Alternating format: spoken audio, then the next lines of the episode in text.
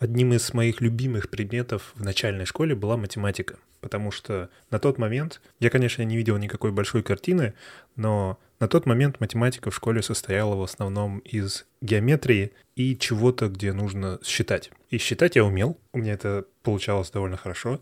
Любые простые уравнения я мог решать, и с геометрией было как-то даже прикольно. Это максимально визуальная форма математики, и да, я, конечно, не понимал, откуда получаются те формулы, которые есть в геометрии, такие как площадь круга или что-нибудь такое. Но эти формулы было легко запомнить, они как-то въелись в память и стали ассоциироваться с этими геометрическими формами. И почти все задачи можно было решить на основании комбинирования этих формул и на основании комбинирования каких-то простых принципов и правил. И казалось, что ключ к математике в этом. Нужно знать формулы, нужно знать правила и нужно помнить, в каких случаях какие правила использовать. По большей части так я проходил всю школу и был даже отличником там до, какой, до какого-то седьмого класса, по-моему. Но потом что-то изменилось. И такое ощущение, что всю математику захватила какая-то непонятная, невнятная область. С геометрией было понятно, потому что это те формы, которые я вижу вокруг. Я все еще не видел смысла в изучении этого, я не видел никогда практического смысла в том, чтобы находить радиус круга или площадь окружности или что-нибудь связанное с равнобедренным треугольником в моей жизни. Не было равнобедренных треугольников, и само название было довольно смешным. Но это было хотя бы визуально. Я мог себе представить, ну окей, есть треугольник. В жизни бывают треугольники, в жизни бывают окружности. Но потом, по-моему, с седьмого или с восьмого класса началась странная математика. Все простые формы исчезли, формы исчезли вообще, и стали появляться какие-то функции. И у функций были графики, и это поначалу казалось продолжением геометрии, потому что это все еще какие-то визуальные штуки. Но в них не было никакой интуитивной, никакого интуитивного фундамента. Я не чувствовал вообще никакой связи с реальностью. Если треугольник я хотя бы видел в жизни, функции и графики я никогда в жизни не видел. И, конечно же, мне не объясняли, наверное, может быть, я не помню, и на самом деле нам все это объясняли, но сейчас я себе вспоминаю что не было никакой связи с э, реальностью, которая на самом деле есть. Эти функции описывают реальность, они используются в реальной жизни, они намного более важны даже, могут быть в практических ежедневных задачах цивилизации на большом уровне, чем треугольники и окружности, но мы ничего этого не слышали. И в какой-то момент мы стали изучать вроде как геометрические части, но снова в контексте этих непонятных бесконечных функций, вроде синусов, которые я не понимал, наверное, до университета по-настоящему. Но оказалось, что для решения моих школьных задач, то есть для решения моей задачи как школьника, а моя задача как школьника — это получить оценку и уйти из школы, можно было использовать все тот же подход. Можно было выучить правила и формулы и научиться понимать, в какие моменты их нужно использовать. То есть я стал искусственным интеллектом или нейронной сетью, которая примерно видит по виду задачи, что здесь нужно использовать вот, вот это вот формулу, ее подставить, и если число в итоге получится ровным, нормальным, то, наверное, это правильный ответ. И, как правило, все эти школьные задачи дел- сделаны так, что ответ должен получиться каким-нибудь красивым ровным числом. Что, конечно же, еще один уход от реальности. Но я не мог ничего понять. Я не понимал, зачем нужно все это. Я, самое главное, не понимал, почему эти формулы выглядят так не понимал, что такое производная, и я также, естественно, не понимал, почему производная ищется по такой формуле. Но это довольно простая формула, это даже не, точнее не формула, а просто некий набор правил. Если ты смотришь на функцию, то можно ее превратить в производную этой функции с помощью вот такого подхода, и это почти всегда просто, и это всегда работает, и все окей. Естественно, с таким подходом к решению задач проблема в том, что таким способом решаются только задачи, которые решаются только таким способом. И комбинирование функций, комбинирование подходов и комбинирование формул и методов требует более глубокого понимания. И это типичная проблема везде. Можно в программировании начать изучать и через решение каких-то задач даже что-то понять, даже научиться что-то программировать. Но потом подходит момент, когда нужно скомбинировать это во что-то, чего не было в учебнике, чего не было в примерах. Тот человек, который понял фундамент, тот человек, который глубоко понял суть происходящего, открывает для себя доступ к практически бесконечному количеству комбинаций всего этого, потому что когда он совмещает два подхода, он понимает, какими частями они связываются.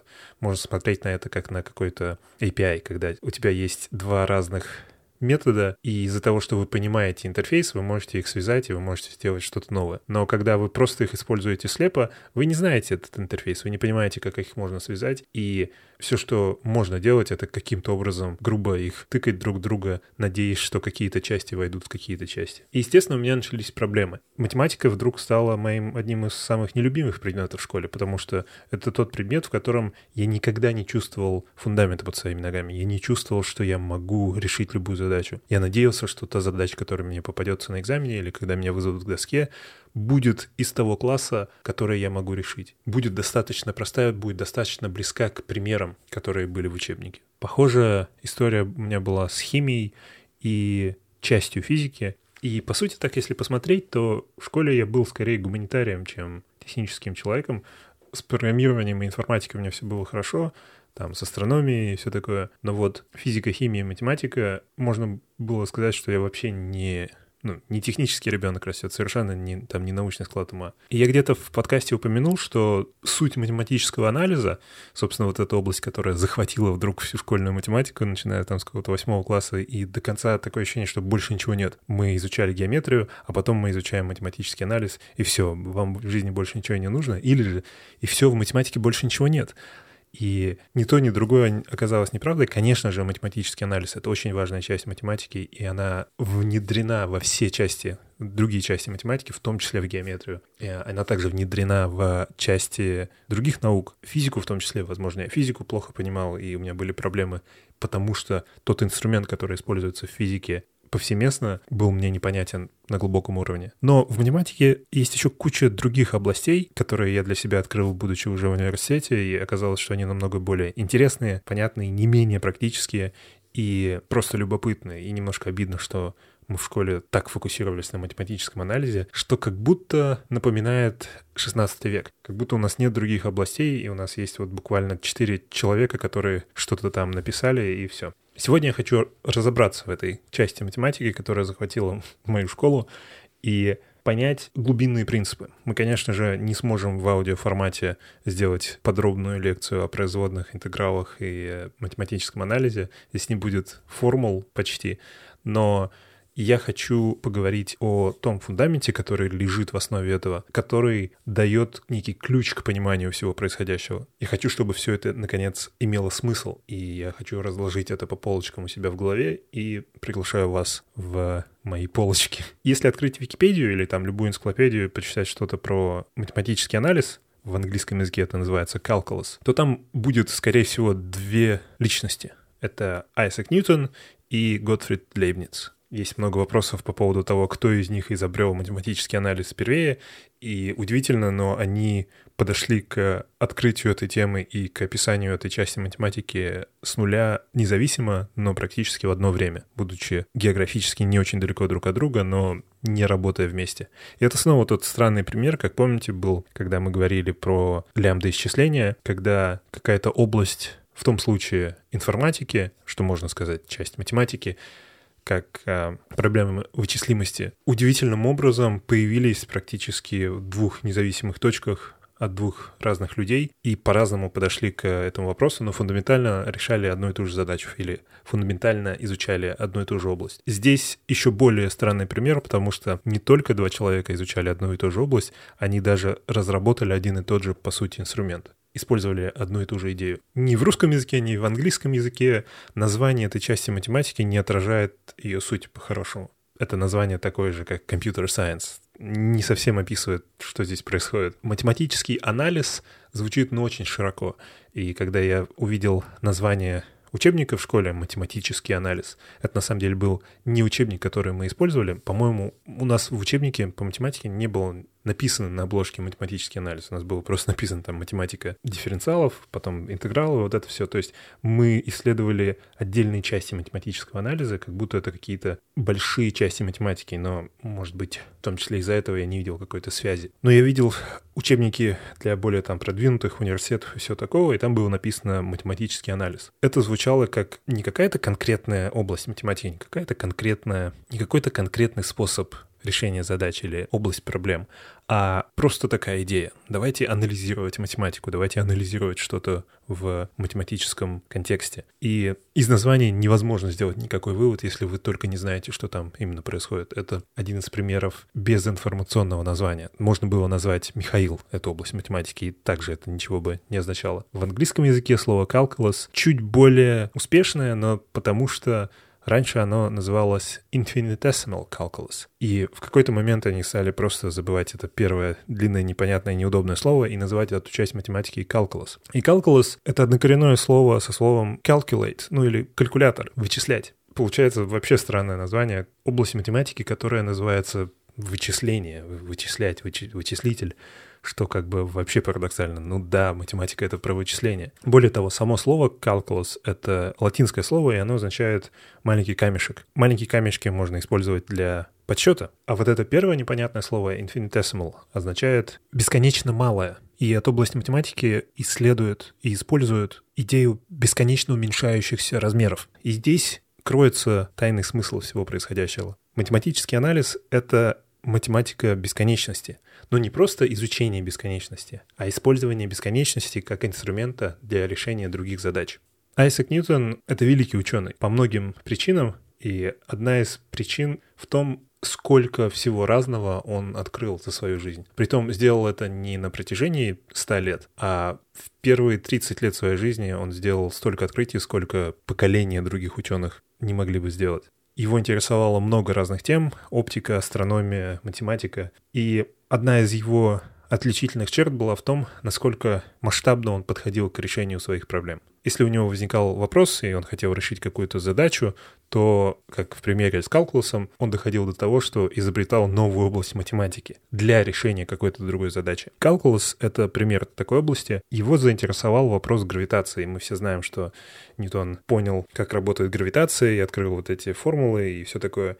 Но математический анализ он изобрел в контексте того, что ему нужна была математика для решения задач гравитации, и в математике не было ничего, что ему могло помочь на тот момент. Он смотрел на Луну и не мог понять, почему Луна не падает, почему объект на Земле, который я могу подкинуть, обязательно упадет вниз, а Луна вроде как подчиняется тем же законам, она вроде как также наверху, просто ну очень сильно высоко. И чтобы рассчитать, как она двигается, недостаточно было тех математических инструментов, которые на тот момент существовали. И проблема здесь в том, что, как он выяснил, у гравитации и, как мы в итоге знаем, у многих других свойств во Вселенной есть интересная особенность. Сила гравитации зависит от расстояния до объекта. Между Землей и Луной есть гравитационное притяжение. Например, Земля тянет Луну, на самом деле Луна тоже тянет Землю немного на себя.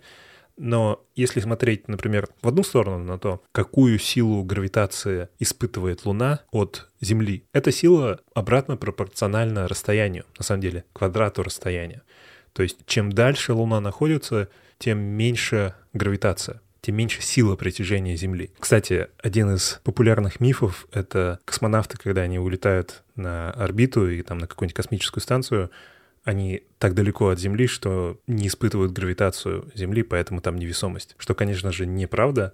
Они испытывают практически ту же силу гравитации, что мы здесь на поверхности Земли. Это совсем не то расстояние, на котором гравитация Земли не чувствуется. Они находятся в невесомости по другой причине. По той же, по которой можно быть в невесомости на борту падающего самолета. Так вот, если нарисовать график гравитации, того, как гравитация изменяется с увеличением или уменьшением расстояния, то получится кривая. И у Ньютона появился вопрос, как оценить скорость изменения этой гравитации в разных точках на этом графике. Проблема здесь в том, что в каждой точке это изменение разное, потому что это кривая. В какой-то момент гравитация очень сильно меняется от одного метра к следующему метру. В какой-то момент она меняется не очень сильно. Эта обратная квадратная пропорциональность создает постоянно изменяющееся ускорение. И один из способов, как найти изменение графика в какой-то точке, это посмотреть на касательную, провести касательную в этой точке и посмотреть на ее угол. Чем больше угол, тем больше скорость изменения. Но здесь появляется парадокс, потому что скорость изменения — это то, насколько график изменился от одной точки к другой. Мы можем сказать, что вот в этой точке у графика значение такое, у следующей точки, которая рядом, значение такое. И оно изменилось вот на 2.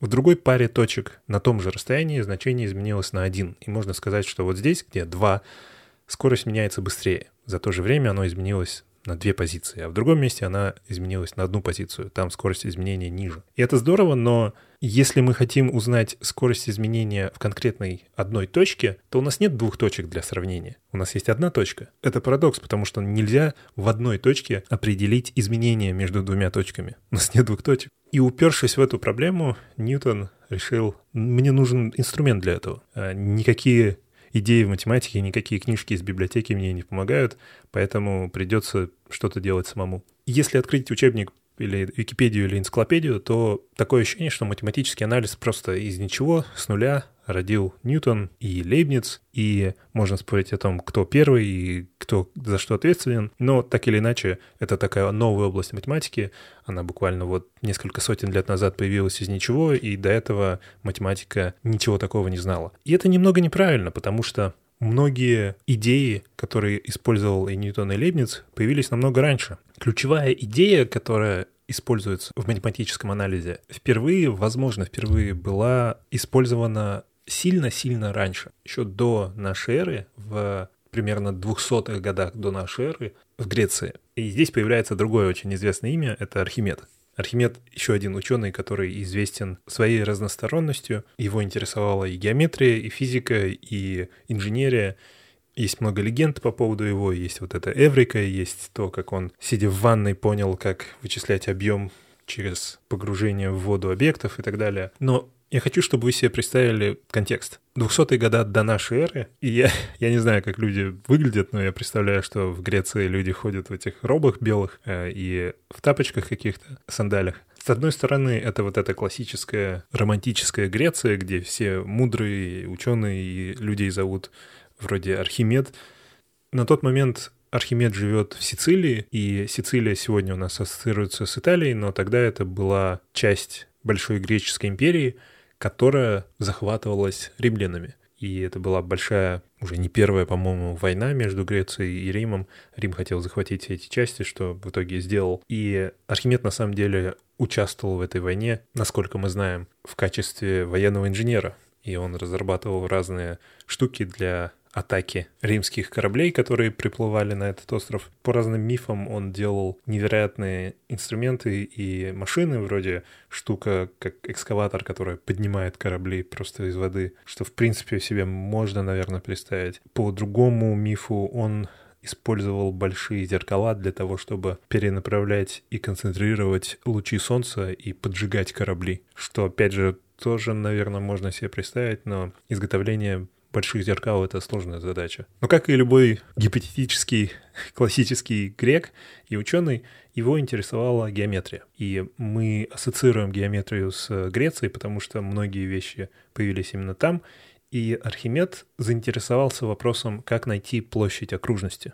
Греки и ученые очень любят окружности, они считают это идеальной формой. Их интересует как найти что-то об этой окружности, зная что-то другое. Если взять палку и веревку, то можно на песке нарис- нарисовать идеальный круг, и из длины этой веревки можно будет сделать вывод о радиусе и, соответственно, о диаметре. И это, конечно, не изобретение Архимеда, но на тот момент уже известно, что существует некое магическое число, которое очень сложно описать, которое непонятно откуда взялось, но оно как-то связано со всеми этими окружностями. Если взять другую веревку и с помощью нее определить длину окружности, то оказывается, что длину окружности можно высчитать через радиус, умножив его на 2, и умножив это число на магическое непонятное число, которое мы в итоге называем π. В английском оно называется pi, читается и слышится как пирог, и я очень долгое время не мог привыкнуть к этому. Так вот, перед нами стоит задача. Мы знаем часть информации об этом объекте, и мы хотим узнать другую информацию. И кажется очевидным, что у нас достаточно информации, что где-то здесь есть какая-то магическая формула. Зная радиус, мы можем узнать длину окружности, зная радиус и длину окружности, мы должны иметь возможность узнать площадь.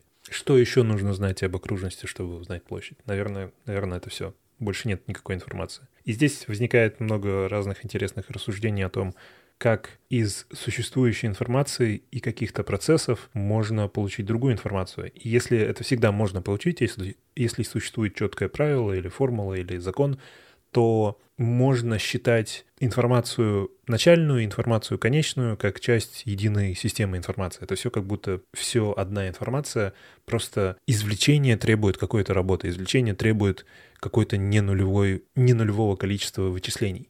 И эта идея в информатике и в вычислимости стоит особняком. Это целая отдельная часть, которая пытается изучить природу информации с точки зрения того, как доступность информации можно оценивать. Как можно оценивать информацию, если она есть, она доступна, но только через какую-то работу, только через какие-то вычисления. Одна из идей Архимеда была в том, что, окей, мы не знаем, как подступиться к проблеме нахождения площади окружности, давайте попробуем изменить задачу немного. Что если разделить окружность на четыре части, как пиццу, так порезать на четыре сегмента. Мы теперь знаем, что они равны. Может быть, можно как-то решить эту задачу. Может, можно найти площадь одного сегмента проще, чем целой окружности, а потом можно будет это умножить на 4. Или, может быть, собрать эти сегменты в другой последовательности. Взять эти четыре сегмента и получить не круг, а какой-то типа прямоугольник. И это можно сделать, если, например, взять 4 сегмента, представьте себе два сегмента положить круглой частью вниз, острыми частями вверх, а сверху вставить симметричную фигуру из двух других сегментов. Получится такая вытянутая неровная штука, которая со всех сторон непонятной формы. Площадь у нее такая же, потому что мы просто переставили сегменты частями но форма оказалась еще менее удобная, чем окружность. Теперь внизу у нас есть такие две полуокружности, сверху есть две полуокружности, а по бокам прямые части. И это очень-очень отдаленно напоминает параллелограмм, то есть такой наклоненный прямоугольник, но у него неровные вверх и низ. Но мы знаем что-то об этом, об этой неровной фигуре. Во-первых, мы знаем, что те ровные части, которые по бокам, у них длина — это радиус, потому что это те внутренние части сегмента. А общая длина одной нижней части, состоящей из двух полуокружностей, это π умножить на радиус. Потому что это половина всей окружности. Вся окружность — это 2π радиус, Получается, половина — это пи-радиус. Но что нам это дает? Мы все еще не знаем, как найти площадь этой фигуры. Вот этот первый шаг — это давно известный подход разделения задачи на мелкие части в надежде на то, что эти мелкие части окажутся более легкими. И здесь это не работает. Если мы разделим круг на несколько маленьких частей, то нахождение площади отдельных этих частей не более простая задача. Мы не знаем, как ее решить. Но гениальность Архимеда здесь заключается в том, что он решил не останавливаться, а продолжать делить это на все более мелкие части. Это все еще не помогает, это все еще никак нам не упрощает задачу, потому что сегмент четверть окружности и сегмент 1 восьмая, 1 шестнадцатая окружности это все также неудобные сегменты. Мы также не знаем, как их как находить их площади. Но что если вообще не останавливаться? Что если дальше делить сегменты и, и каждый раз, когда вы думаете, окей, мы остановились, продолжайте делить сегменты еще на два. Если каждый раз, когда мы делим сегменты, когда мы делим окружность на все более мелкие сегменты, мы будем строить вот эту фигуру, состоящую из сложных сегментов в другом порядке, то эта фигура будет постепенно все больше и больше похожа на параллелограмм. Вот эта нижняя часть, состоящая из двух полуокружностей, у которых суммарная длина π радиус, будет становиться все более плоской, потому что чем меньше сегменты, тем меньше часть окружности, которая в нее заключается. Постепенно уменьшая сегменты, мы будем уплощать, делать более плоской нижнюю и верхнюю сторону этого параллелепипеда. И более того, угол наклона будет уменьшаться. И со временем, если мы будем продолжать этот, процесс, эта форма будет становиться не только более ровной, но и более прямой. Она будет стремиться к прямоугольнику. Получается, если двигаться до бесконечности, то можно получить прямоугольник. Можно переложить круг в ровный прямоугольник. И у него останутся те же пропорции. Его высота будет радиус, а его длина будет π-радиус. И мы знаем, как находить площадь прямоугольника. Это легко. Получается, нам нужно всего лишь перемножить эти две стороны, и получится π умножить на r умножить на r. Отсюда получается π-радиус в квадрате. И в этом ключ к решению проблемы. Мы делим задачу на мелкие части, но не останавливаемся. И доходим до парадоксальной идеи, когда мы делим задачу на бесконечно мелкие части, что в итоге приводит к нас к совершенно новой форме, которую мы уже можем решить. Архимед использовал подобный подход для решения других подобных проблем. И одна из идей, которая его также интересовала, это как найти площадь сечения. Представьте себе вершину параболы, то есть это такая округлая пипка. Сложно объяснить параболу аудио, но я думаю, вы понимаете, о чем я говорю. Представьте себе просто такой сугроб. И под каким-то углом к нему проведена линия, которая отрезает верхнюю часть. То есть отрезает не ровно параллельно земле, а так под каким-то углом, такой, такой срез верхушки сугроба. Но мы смотрим на это в двухмерном пространстве, мы смотрим сбоку на это как на просто форму, и мы хотим найти площадь вот этого верхнего сечения, того, что эта линия под углом отрезала. И здесь снова проблема, потому что это еще сложнее, чем круг. У нас теперь нет даже ровности. Эта окружность неровная, она под некоторым углом, и мы хотим найти площадь, это все еще непонятно, но теперь у нас форма вообще какая-то странная. Она как бы типа треугольник, потому что нижняя часть ровная, но сверху она неровная. Сверху она круглая, пологая такая. Архимед подумал, это похоже на треугольник, это не совсем треугольник, но это как будто какой-то предок треугольника, какой-то родственник треугольника. Что если посмотреть на тот треугольник, который там внутри поместится, максимально большой треугольник, который туда можно всунуть? Для начала у нас уже есть нижняя ровная часть, поэтому нам не нужно здесь ничего думать. Нам нужно лишь поставить ребра этого треугольника таким образом, чтобы он занял максимальную площадь. Опять же, про треугольники мы уже все знаем, мы знаем, как находить их площади, и мы знаем, что мы сможем подобрать максимально большой треугольник, который поместится в эту, в эту область. Если туда всунуть треугольник, и потом каким-то механическим путем найти площадь. А, мы не знаем формулу, но мы можем физическим путем, если это сделаем в физическом мире, высчитать площадь этого сечения, просто посчитав там, например, накидав туда камней. Если это мы сравним с площадью получившегося треугольника, то окажется, что у них есть всегда четкая зависимость. Площадь сечения будет относиться к площади треугольника как 4 относится к 3. И греки на тот момент уже имеют некие музыкальные понятия, у них есть понятие гармонии, и они знают о частотах, не в таком виде, в котором мы знаем о них, но они знают, как на музыкальных инструментах есть некоторые отношения, которые звучат хорошо, есть некоторые ноты, которые звучат вместе гармонично, и между ними есть геометрические, ну или математические пропорции. Если брать просто расстояние на струнном инструменте, то через некоторые отношения, некоторые хорошие комбинации чисел можно получать красивые гармоничные звуки. И одно из таких отношений — это 4 к 3. Это получается красивое гармоничное звучание. И когда Архимед видит 4 к 3 в этом эксперименте, его можно повторять, можно новые сечения делать, определять их площадь каким-нибудь образом, потом вставлять туда треугольник, и всегда получается 4 к 3. Всегда треугольник меньше, чем вся площадь именно в таком отношении. Сразу появляется ощущение, что здесь что-то кроется. Это 4 к 3 здесь не просто так. Здесь есть какая-то красивая причина. И используя тот же подход деления на бесконечные части, Архимед пытается продолжать. Он думает, окей, у нас есть этот треугольник, и таким образом мы, узнав площадь этого треугольника, мы узнали часть площади интересующего нас сегмента. Давайте теперь продолжать. Этот треугольник создал два новых сегмента, два новых среза, сечения. И в каждом из этих сечений можно поставить свои треугольники, и у них будет такое же отношение 4 к 3. Но самое интересное, что у этих треугольников будет отношение к большому треугольнику. Каждый из этих треугольников будет 1 восьмая площади этого треугольника. То есть, имея сечение, мы можем поставить треугольник, потом два треугольника сверху, и суммарно их площадь будет 1, вот этот большой треугольник, плюс 1 восьмая, плюс 1 восьмая, или 1 плюс 1 четвертая в сумме. Видимо, можно продолжать, потому что как бы вы ни делили, какой бы треугольник вы ни ставили, у вас всегда будет получаться новый срез, и этот срез всегда будет неровным. Получается, если вы поставите новый треугольник, там все еще останется пустое пространство, куда можно будет ставить еще один маленький треугольник. И отношение между этими треугольниками всегда будет такое, что по бокам треугольника можно поставить два треугольника размером одну восьмую этого большого треугольника. И так можно продолжать до бесконечности, и получается через сумму площадей бесконечного количества треугольников треугольников можно найти площадь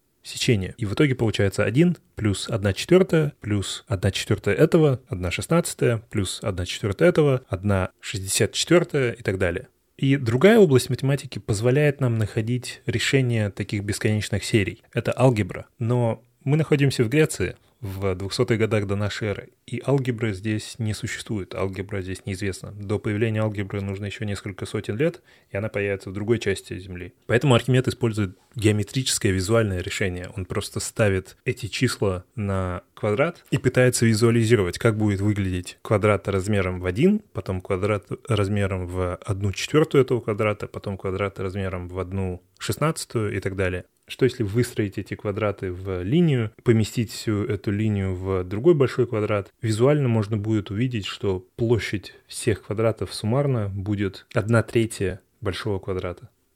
В итоге Архимед использовал бесконечность как инструмент для того, чтобы получить из одной проблемы другую проблему, ту, которую он умеет решать. И удивительный факт в том, что он для этого использовал на тот момент доступные ему инструменты, и это довольно ограниченные инструменты. Это, по сути, только геометрия и некая визуальная инспекция геометрических форм, а также некоторое понимание того, какие числа гармоничны, какие числа имеют какие-то красивые связи, и что красивая связь, скорее всего, означает некоторую фундаментальную истину. И это отдельная, отдельный мотив математики, когда правильность решения, на правильность решения наталкивает некая красота, некоторая гармония, некоторая симметрия. Каждый раз, когда математики сталкиваются с тем, что решение выглядит красивым, элегантным, это подталкивает их к тому, что решение правильное. И это в итоге оказывается так. Здесь можно задать вопрос о том, это некая фундаментальная истина Вселенной, это что-то, это какое-то свойство у нашей Вселенной, что она старается быть элегантной, что ее истина имеет некоторую симметрию, красоту или четкость, или же это исключительно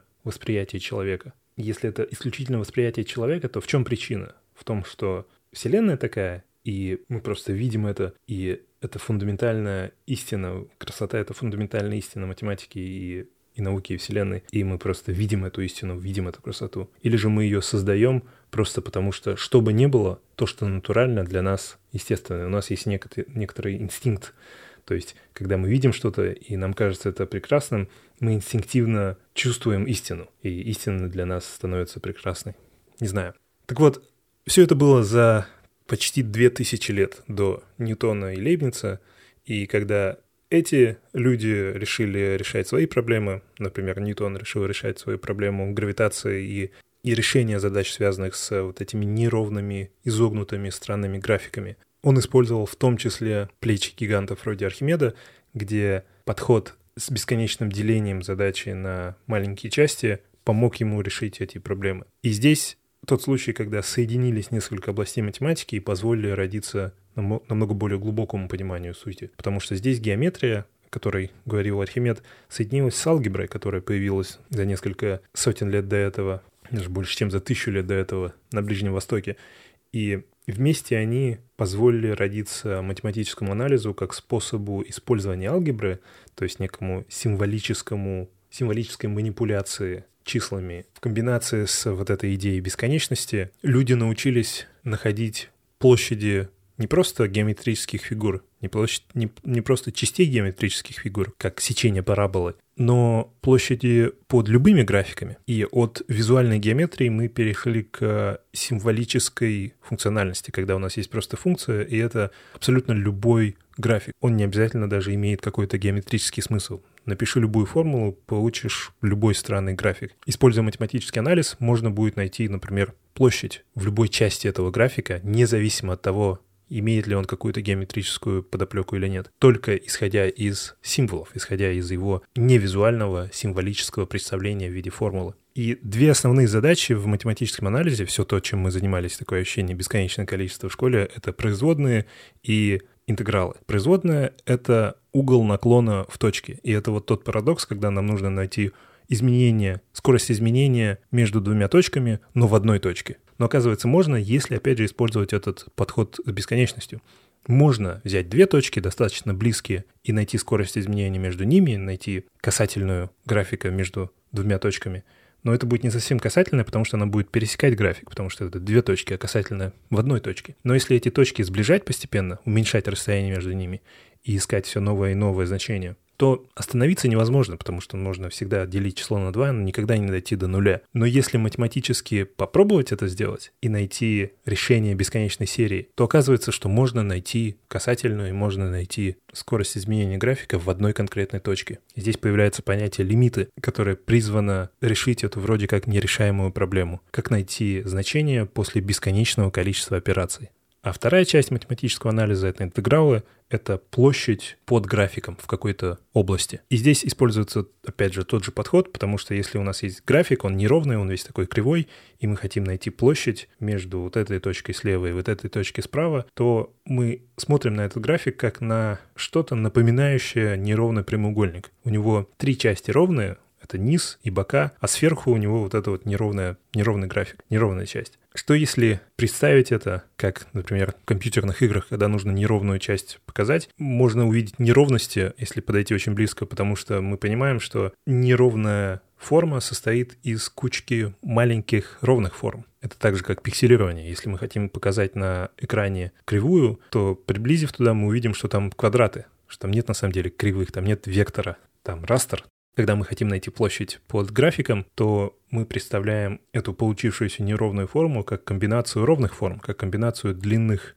ровных прямоугольников. И это будет приближенное значение, потому что так же, как с треугольниками, мы теряем часть информации. Если мы поставим прямоугольник, и у него верхняя часть будет упираться в график, то график будет огибать эту часть, и там будет какая-то еще область, которую мы не покрыли этим прямоугольником. Но что если эти прямоугольники уменьшать, сделать их два раза меньше, еще меньше, еще меньше и так до бесконечности, то мы в итоге опять же получим бесконечную серию, но используя лимиты, используя другие математические подходы, мы сможем найти суммарную площадь бесконечно достаточно маленьких прямоугольников. И она будет совпадать с площадью интересующей нас формы под графиком. Это интересная идея, потому что мы используем бесконечность как инструмент и решаем, по сути, парадоксальную проблему. У бесконечно маленького прямоугольника бесконечно маленькая площадь. Можно сказать, что у бесконечно маленького прямоугольника нулевая площадь, потому что какую бы площадь мы ни представили, на самом деле нужно еще в два раза меньше, а потом нужно еще в два раза меньше, и так до бесконечности. Но оказывается, что если их просуммировать, то получается вполне себе осязаемое число. Это еще странно по той причине, что, как мы в итоге знаем, мир не такой. Мир дискретный. На самом фундаментальном уровне природа Вселенная состоит из дискретных частей, и невозможно делить до бесконечности что-то на два. Невозможно делить расстояние на два, невозможно делить время на два, невозможно делить энергию до бесконечности на два. Мы упираемся в предел, после которого нет смысла делить это на меньшие части. Но в чистой математике нет таких ограничений. Когда мы смотрим на лимиты, мы реально делим это на бесконечное количество все более уменьшающихся частей. Здесь снова возникают разные вопросы. Что из этого абстракция? Понятие бесконечности в математике — это абстракция над реальностью, которая на самом деле не такая, или же наоборот, реальность — это абстракция над бесконечностью математики? Второе больше похоже на правду, потому что если смотреть опять же на привычные нам компьютеры и графику, когда мы с помощью пикселей пытаемся показать кривую форму, то фактически правда, истина в том, что мы хотим показать кривую форму. Это, это то, что есть в реальности. Но из-за ограничения нашей техники мы можем это показать только с помощью пикселей. Пиксели и пикселированное представление кривых форм — это форма абстракции. Это абстракция над реальностью, абстракция над истиной. И такое ощущение, что квантовые особенности нашей Вселенной — это ограничение какой-то технической платформы, что возвращает нас в большую отдельную дискуссию Вселенной как голограммы, нереальности всего происходящего, нереальности моего голоса и нереальности вас, моих слушателей. Несмотря на то, что вы нереальны, спасибо вам за поддержку, вполне себе реальную. Я напомню, что этот подкаст существует только благодаря вам и тому, что вы его слушаете, вы рассказываете о нем своим друзьям и знакомым, и благодаря патронам, которые помогают каждому выпуску с помощью patreon.com. И у этого подкаста, как обычно, также есть патрон в виде компании, это targetprocess.com. Спасибо вам всем за поддержку. Пока.